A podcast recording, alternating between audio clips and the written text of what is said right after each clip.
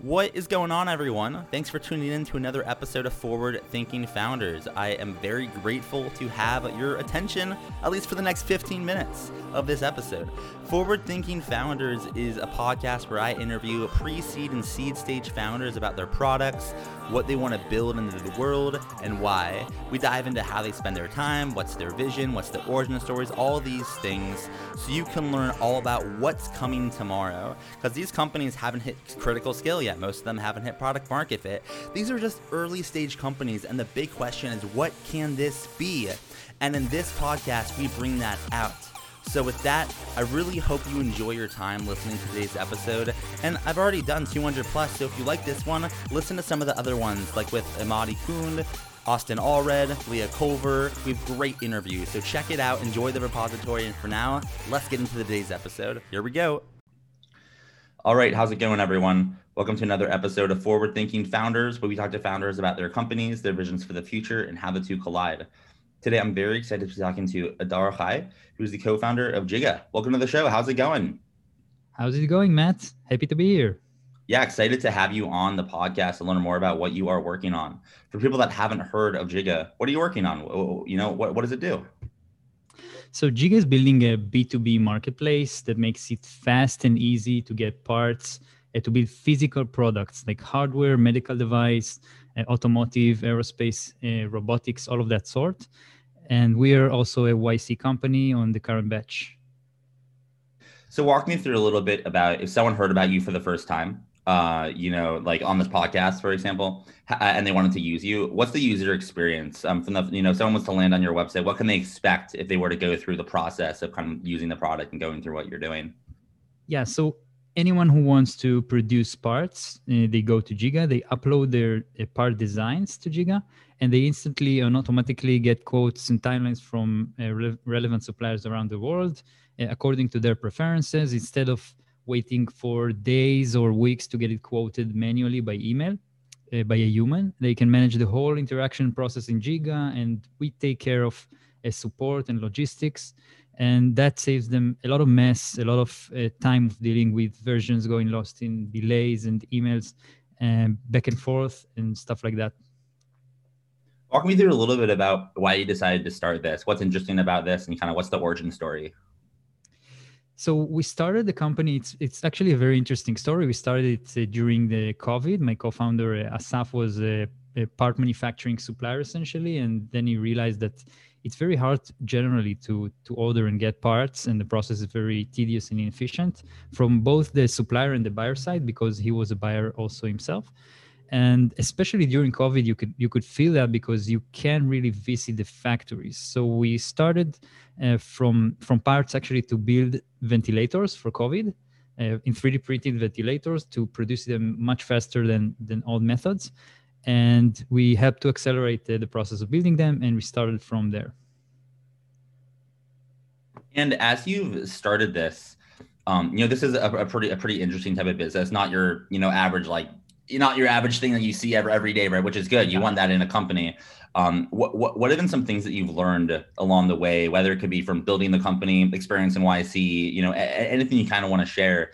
What have been some some lessons you've learned or things that you've kind of come across well, everyone talks about focus, but until you get to deal with the problems of of being uh, needing to focus, it's very hard to do that because when you talk to your customers, everyone like there there is this certain segment of customers that is telling you to build this, and some customers want to build why and and you you get spread to a lot of things, and you want to you want you always want to satisfy everyone. So one thing I would say is uh, being able to focus really really hard on, on one thing and do it really well is very challenging even though you know that you have to focus. So that just that was for me like a, a very challenging thing because i knew that you should focus and i still uh, got uh, uh, distracted to other things and then we got lost in, in doing too many things. And it happens so many times even though you know it. So just get back and focus and ship things very fast so I have a question diving into that because this has actually been the uh, the the the crux of my of my so short tech career is focus and and um, and and lack of it. Uh, so I'm curious for you. You mentioned very just early on in that answer that you know it's hard to focus because you're getting all the different feedback from customers, and you're you're it's it's just very it's very uh, fragile state of, a company because it could go in a million different directions on, on a dime.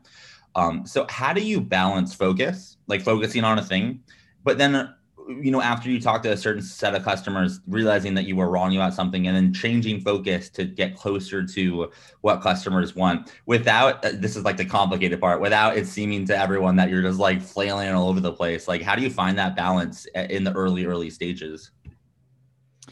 So I guess that you will have to find, um, to decide within within the co-founders what is the thing that you want the, the small thing that you want to um, build now that will satisfy a, a, specific set of customers that you're uh, aiming to. So there's no um, one uh, one solution for that. You just have to decide about the best direction to go to because you can start start from many directions, and then once you have it, you should just like keep doing that, not move aside uh, too much. Um, but though you do have and, and to your question you do have a time where you say yeah we have to pivot and we pivot, pivoted multiple time when we started we pivoted like massively like to another idea entirely uh, around this problem but uh, like we knew that uh, that what we did back then wasn't wasn't going to to make it. So you have to to maintain that balance between knowing when to pivot and and just keeping on focusing on what you do.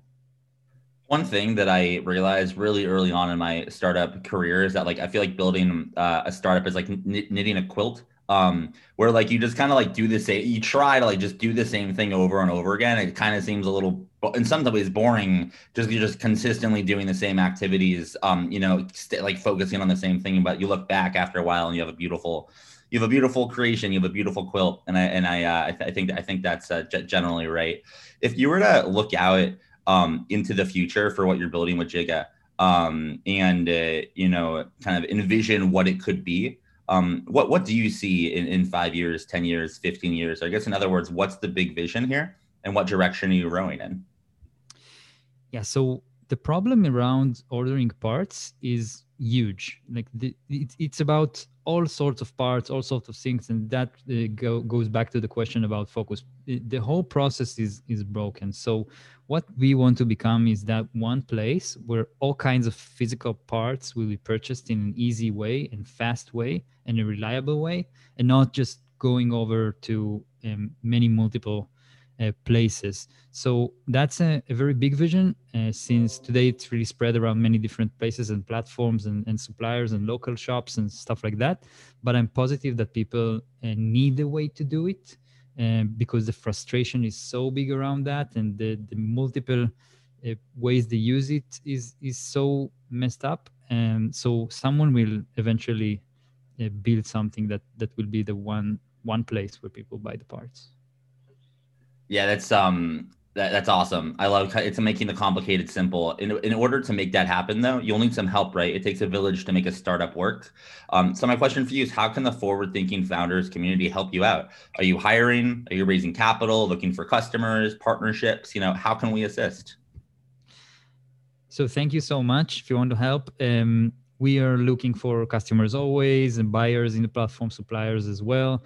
Um, quality suppliers that, that, important to mention. And if you're building hardware products or know someone who do uh, i'd love it if you give us a spin on jiga. It's j-i-g-a dot 3d.com let us know what you think. And we do uh, also uh, started fundraising. So that's another thing.